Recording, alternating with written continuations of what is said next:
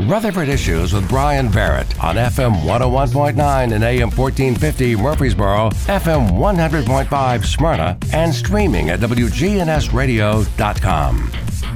We're broadcasting from the Middle Tennessee Electric Studios, supplying power to our tower downtown, to the radio station just off the historic square in Murfreesboro, and to your home, MTE serving to make life better since 1936. State Representative Mike Sparks joins us. We've got a lot of things to talk about, Mike, but um, got a special guest on the horn with us right now. Yeah, uh, Hannah Faulkner. She's a home homeschool young lady. One of our school board members asked if, if we had some airtime to have her promote a little event she's got going on, I believe, at City Hall. Hannah, how you doing? Good. How are you guys? Thank you so much for having me on. Oh, you're welcome. Tell us a little bit about what you've got going on and, and why you feel you need to promote this and, and tell others about this event. Yeah, absolutely. So it is Teens Against Gender Mutilation. Uh, we are hosting this rally out of uh, just what's been happening to these children and the mutilation of children, the sexualization of children. Uh, recently, I'm sure you guys have heard uh, with Vanderbilt, these minor um, transgender surgeries that are happening. And so, yeah, we're just uh, having this rally to, to promote the the uh, innocence of children and protecting the innocence of children. Uh, Chloe Cole will be there. She's a detransitioner from California. When she was 13 years old, the medical industry put her on testosterone and puberty blockers. When she was 15, they convinced her to have a double mastectomy. And by the time she was 16, she realized it was the worst decision of her life and that she had to take a stand so that other teens didn't have to go through the same thing.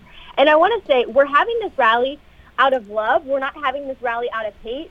I, I, a lot of uh, we've seen a lot of graphics kind of uh, representing that our rally is out of hate uh, for gay people or transgender people, and that is not it at all. We actually love them. We love them dearly because we see what a life without God, what a life without God does to an individual, and that is why we're having this rally because we love them and we don't want to send them down a path to destruction. To where in seven to eight years, statistically, they are more suicidal and more depressed than they were prior to these surgeries and hormones. So now, what is the name of the group again now? So it's with Turning Point USA and Keep USA Face. Okay, and the uh, the rally itself is called what? Teens Against Gender Mutilation. Okay, very good. When is this? It is January 28th, 2 p.m., right outside the City Hall of Murfreesboro. So okay. this Saturday. So this Saturday, and uh, what time is it? No, oh, 2 p.m. You told me. 2 so, p.m. Yeah, Saturday, 2 p.m., uh, January 28th. Uh, how did you become involved with this?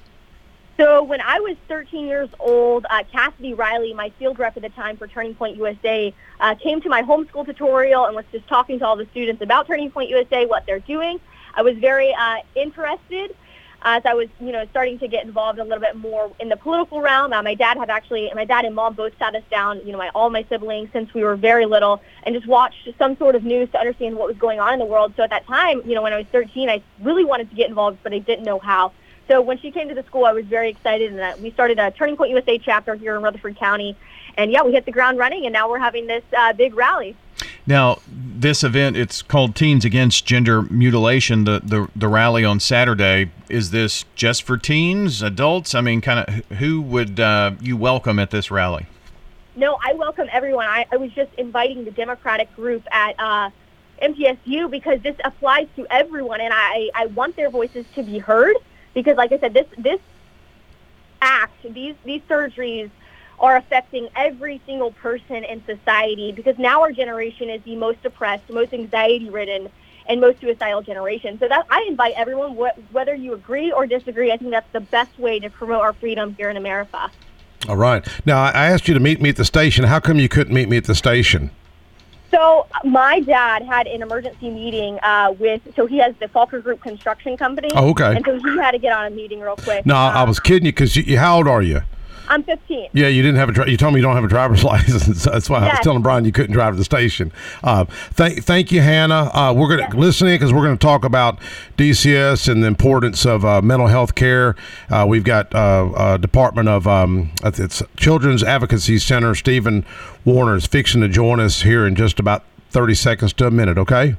All right, sounds good. Thank you so much. Thank sir. you, ma'am.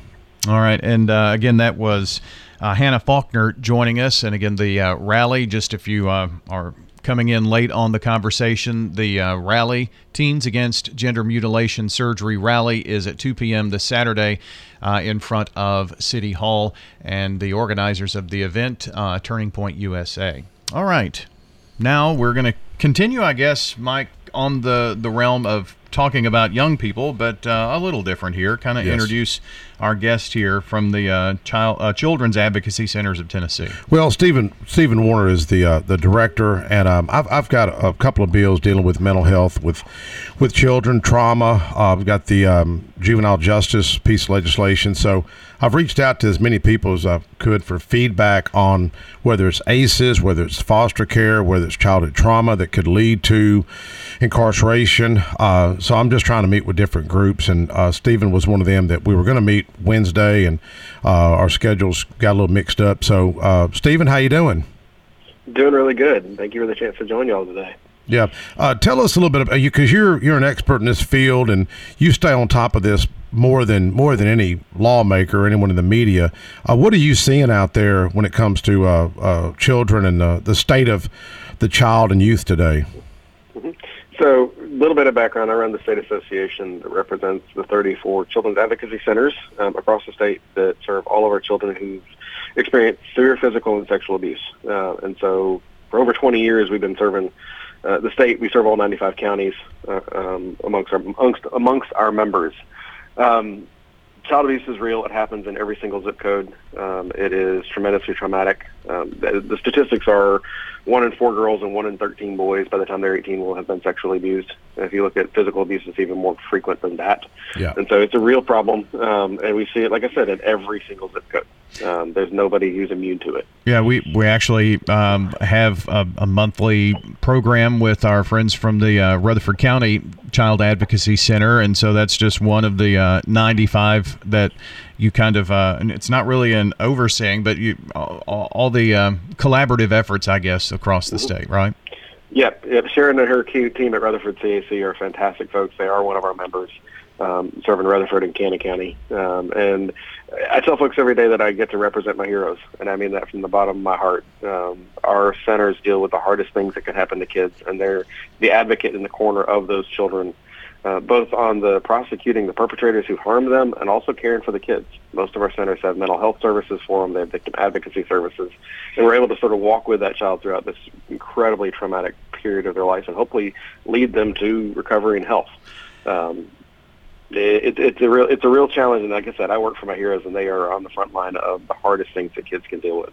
Mike, kind of d- d- get us up to date on there. There was what a legislative panel that came together and kind of considered some things. Yes, they just um, uh, met uh, this week and had the report come out. Stephen has the. I'm, I'm sure you probably have the numbers in, in front of you. You know, my understanding Tennessee, I wish I could bring you great news that we're doing such a great job, which we do in many, many sectors. But for some reason, Department of Children's Services is an area that we're having such a difficult time. Uh, we don't rate really, really well in that area for sure.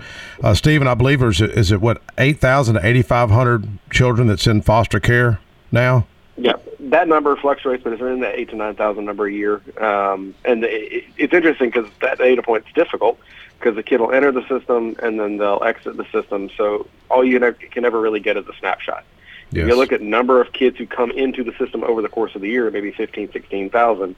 At any given point, there may be eight or 9,000 kids that are currently in DCS care. Um, and again, in the best place scenario, they come into DCS's care, they get placed with a loving family, whether that's part of their extended family or an adoptive family or foster family, and then they're back out of back out of the system, and DCS never, never has to worry about them again. Yes. Um, far too frequently, that isn't the case, though. Um, it's one of the sort of to your point, not good data points. Uh, Tennessee leads the nation in foster care instability, and that's the number of kids that have hit foster care three or more times in one year. Yes. Now, tell um, us that again. And that's not a good data point. Yeah. To uh, go over that again because uh, I yep. want to make sure everybody understands that. So, if I can recommend everyone who's listening to this, go look at the Tennessee Commission on Children and Youth, State of the Child. Um, it is released by a state agency or state commission. It is nonpartisan, non-political data, data from the state agencies. But that book is the all Bible of all things kids. Um, they highlighted some really good. They released it last week, and it highlighted some very good t- telling points. We've seen one of the greatest reductions in children in poverty in the history of tracking the data this last two years. Um, the data point that they highlighted as far as one of our most negatives is children. It's called foster care instability, and that's the number of children who enter foster care at least three times in one year, or enter the system three times. And we lead the nation, unfortunately, in number number of kids who meet that criteria. And it means that we're not solving the problem. They come into foster care, they leave the state's custody, they come back in. Um, to Representative Sparks' point, there's a lot of reasons for that. Um, I think the General Assembly has been very clear that they want to fund DCS and Yes. fund it where they need to, but also get or get our staff rates up, um, and but also hold them accountable. I mean, they, Yeah. Well, poor commissioner has the hardest job of any job in the Yes, state as far definitely. as I'm concerned. Well, there's there's one thing, Mike and, and Steve, and uh, by the way, we've got uh, Stephen Warner joining us, Executive Director of the Children's Advocacy Centers of Tennessee. There, there's one thing about funding it, but there's you, you you also don't want to fund something that's not working. I wouldn't think, right? It's interesting. From our worldview, which is this child abuse and neglect, and particularly severe child abuse and sexual abuse, we have some of the best statutes in the country. We've had statutes in the books since the mid 80s about how to handle this, and they're very well crafted. Um, I'll give you the Davidson County specific. At one point, they were budgeted for over 60 caseworkers. They had about six, and that largely is due to the fact that we were paying them a starting wage of 35000 and asking them to go do some of the hardest work you Yes. do in Tennessee. Uh, that's not the entirety of it, but Davidson County had 123% turnover in their first year caseworkers, Wow. which means they had to hire the same position more than twice. Um, and so there's getting them in, getting the caseworkers in, getting them effectively trained, keeping them, uh, supporting them in this incredibly difficult job um, has been problematic when you only pay them less than forty thousand a year. Yes, um, Stephen, I like something. Uh, I'm sure you were at the state of the uh, uh, state the, the inauguration with Governor Bill Lee uh, Saturday. Um, I like something he he said. I'm going to quote him. Uh, when we join forces with the faith community and trusted partners like Tennessee kid Tennessee kids belong and and show hope, we can help Tennessee foster kids find permanent loving homes. I'm calling on the faith community to help join us as we work to build one of the most adoption friendly states in the country. Uh, he's passionate. Um, the other day at at session, we had a pastor to go to pray. I don't know if you'd. I may have told you this so that I don't talk to you. And he in, in his prayer, he talked about all the kids in foster care, and he paused, and it was like silence for about ten seconds. And I, and I didn't know. I'm assuming he did that on purpose, just to get everyone's attention. Uh, but uh, there's more light been shed on this issue the past couple weeks, and, the light's been shed on it, but it's really been aggressive the past few weeks. And like the, the governor had said, we've got to partner with faith-based communities. I, I get upset when everybody wants to invent a new law, invent a new law, invent a new law, invent a new program, invent a new program, and and the results we're getting are are diminishing in return. Um, but I know that good folks like you and others who are working hard, and I know there's going to be some money in the budget for raises for some of these DCS employees as well. Yeah. And then the commissioner has approached um, in their budget request a significant pay increase, um, and then she's actually gone back and asked for uh, sort of an emergency being able to fund out of this year's money before July one. Uh, we would absolutely support that ask. Yes. Um, it, it's interesting. We talk about public-private partnerships um, across the state. Our five, our children's advocacy centers are overwhelmingly 501c3s. They're local local boards, local employees partnered hand in hand with the DCS caseworkers. Um, and it, that relationship's crucial to our success, and that relationship is crucial to successful outcomes for the kids. A lot of times, and this isn't universal, but a lot of times when you read about kids sleeping on the floor of a DCS office, that DCS office is how, co-located with a CAC. So it's not like it's a office tower; it's a child-friendly environment. That's not a, ideal. Um, places like Isaiah House and Yeah. others that provide that sort of emergency short-term care are really important until they can get them into a home. Uh, but it's our CACs work hand in hand with our DCS field staff, with the regional coordinators, to make sure that those kids are cared for. Um, particularly when they've already been through trauma. I mean, they've already been removed from their home because someone in the family has harmed that child, um, Yes. and then they're thrown into a system that is largely impersonal and doesn't care for them. The exception to that being, or the other side of that is, no, our CACs and the DCS field staff are really trying to do the best they can for these kids. DCS isn't the bad guy. Well, that's that's an They're the important.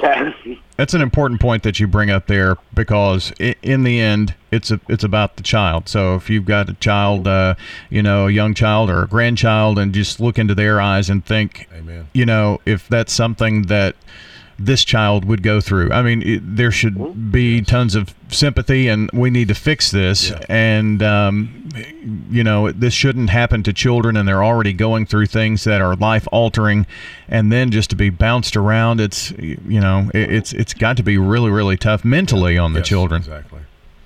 It is, and they, we, one of the challenges. This is sort of in the weeds a bit. Um, it is in the best interest of the child that they end up in a loving permanent home in the best case scenario, that's in their own family.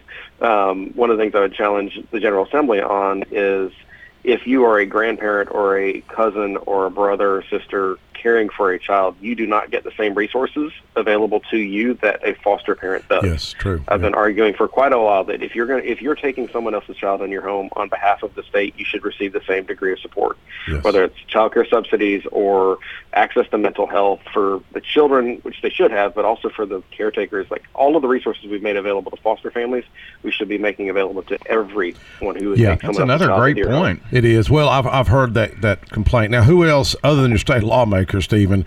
Because there's grandparents right now that's listening that mm-hmm. are raising grandkids. Maybe their daughter mm-hmm. uh, got on the wrong track with drugs or alcohol, um, or their son yeah. or something. Who? How could they advocate? How can that grandmother, that widow at home, uh, advocate for for this issue? Other than, I guess, just wearing out your state lawmakers. That's it. I mean, it's unfortunate that so often the laws are what constrain DCS from really applying resources um, their budget's tremendously large, and then they can't use the money that's been allocated because it's restricted by the General Assembly when they appropriate it. Yes. Um, I would argue absolutely that the best thing you can do if you want to make a difference in the system is become a foster parent. Yes. Well, second to that is call your lawmakers and make sure they know that this is important to you as a voter. Yes. Well, I've got. I think I shared with you. I've got that bill that's trying to draw down this, some of that 740 million in TANF funds to partner with some uh, NGOs out there. So any help you can give me on that. I meet with our school board members tonight about that issue. Hopefully they're listening, and I'm asking them and our county commission, uh, whether it's Phil Wilson or Craig Harris and Joe Carr to, to pass a resolution on to us at the state advocating for this small tool in the toolbox, which is pulling down some of those TANF funds. I mean, if we're sitting on $740 million and it's not being utilized, something's wrong there. And I think you, you would agree. So any help you can give me and your group can give us. Um, also, call Charlie Baum, where Charlie Baum out, to Tim Rudd, Brian, Bryan Terry, Dawn White, Shane Reeves, and Robert Stevens as well, if folks are listening. Very good. Uh, Stephen, appreciate you uh, joining us today. And if you want to find out more about the Children's Advocacy Centers of Tennessee, it's cactn.org and uh, here in Rutherford County, cacrutherford.org. Stephen, appreciate it. Thank you so much. Thank you, Stephen. Absolutely. Absolutely an honor. Glad to join y'all. And uh, if you uh, want to check back in and listen to the podcast. If you came in a bit late, you can check the podcast at WGNSradio.com under Rutherford Issues after you click on podcast. Or if you want to check it out and subscribe on uh, Apple Podcasts, Google, Facebook Podcast, just subscribe to those podcasts that you enjoy, and they'll be right there wherever you listen to music. Again, uh, our guest Hannah Faulkner earlier talking about the Teens Against Gender Mutilation rally. It's coming up Saturday, 2 p.m. on the uh, Civic Plaza, and also Stephen Warner with the Children's Advocacy Centers of Tennessee. Thanks to State Representative Mike Sparks for joining as well.